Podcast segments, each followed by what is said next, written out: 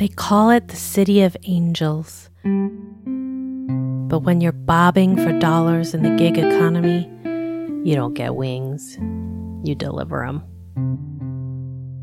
In a city that glitters under the lights and festers behind locked hotel room doors, you're either above the line, below the line, or off the page. You've got yourself a personal chef to craft nutrients for your very own biome, or you're eating dirty crew ribs on a plastic tablecloth. Who am I kidding? I don't need the ribs. These days, I don't need much of anything. It's like I know the hunger's in there, but it's swaddled like a newborn in a blanket of fear.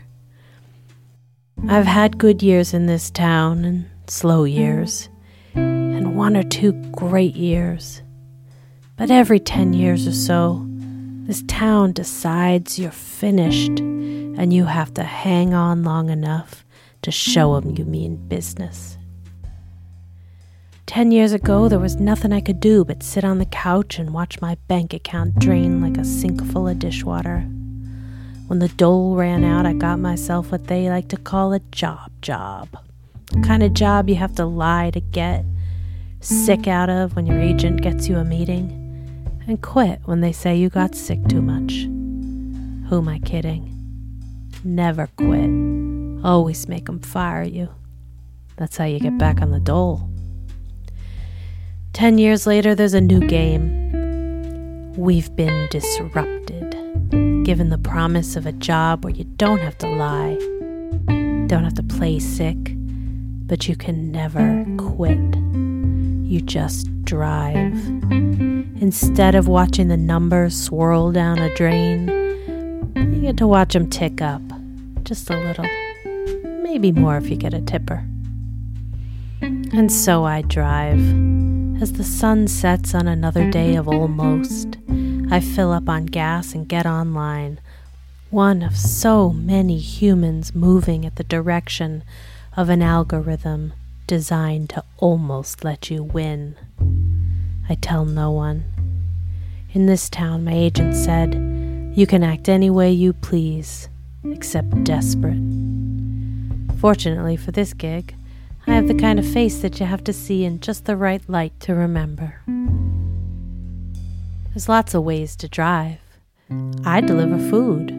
I drive the latchkey kid hour, the dinner rush, and the cupcake window. Sometimes I stick it out through the munchies shift if things are slow.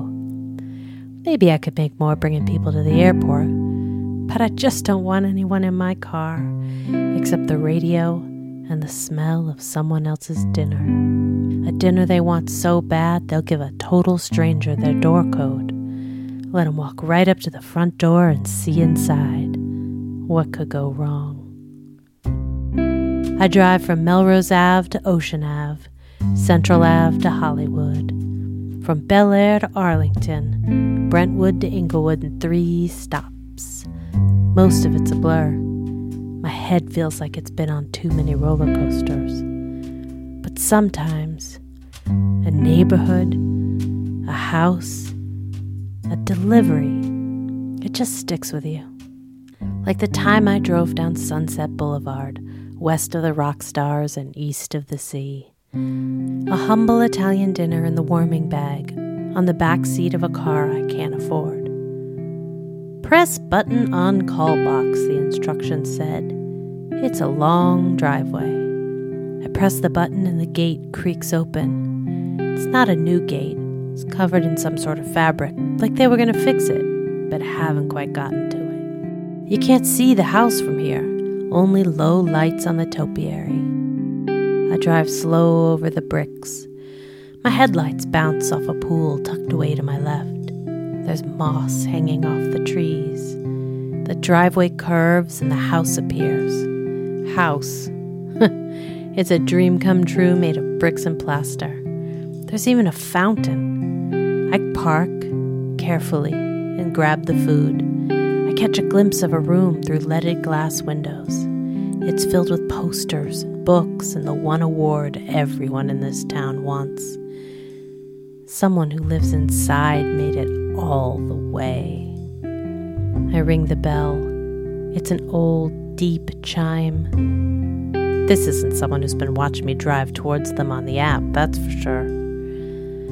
I wait in the doorway. Who lives here?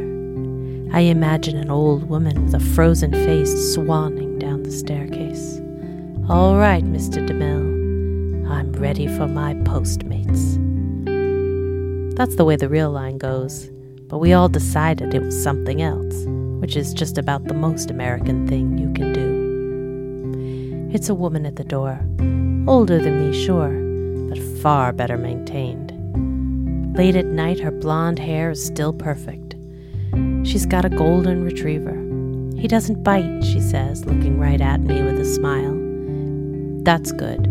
If you learn one thing early, it's this the rich don't tip. But sometimes the ones that look you in the eye do. I turn my car around in her driveway with care for the topiary. The gates creak open and I turn onto Sunset. It's 9 p.m. The dinner rush is over, but my night is far from done. While the city eats, I drive. Maybe there's one more big score. One more box of sugarfish sushi for a slim little thing in a West Hollywood apartment. One more plate of oxtails for a doctor at MLK Hospital, the one they used to call Killer King before they straightened things out. One more huge bag of Mexican food from El Coyote, bound for the best tipper in West Hollywood. At a red light, I take a sip of warm water from my fancy bottle that I bought with money I didn't have. The light changes, the app buzzes. Who am I kidding? It's Burger King from here on out.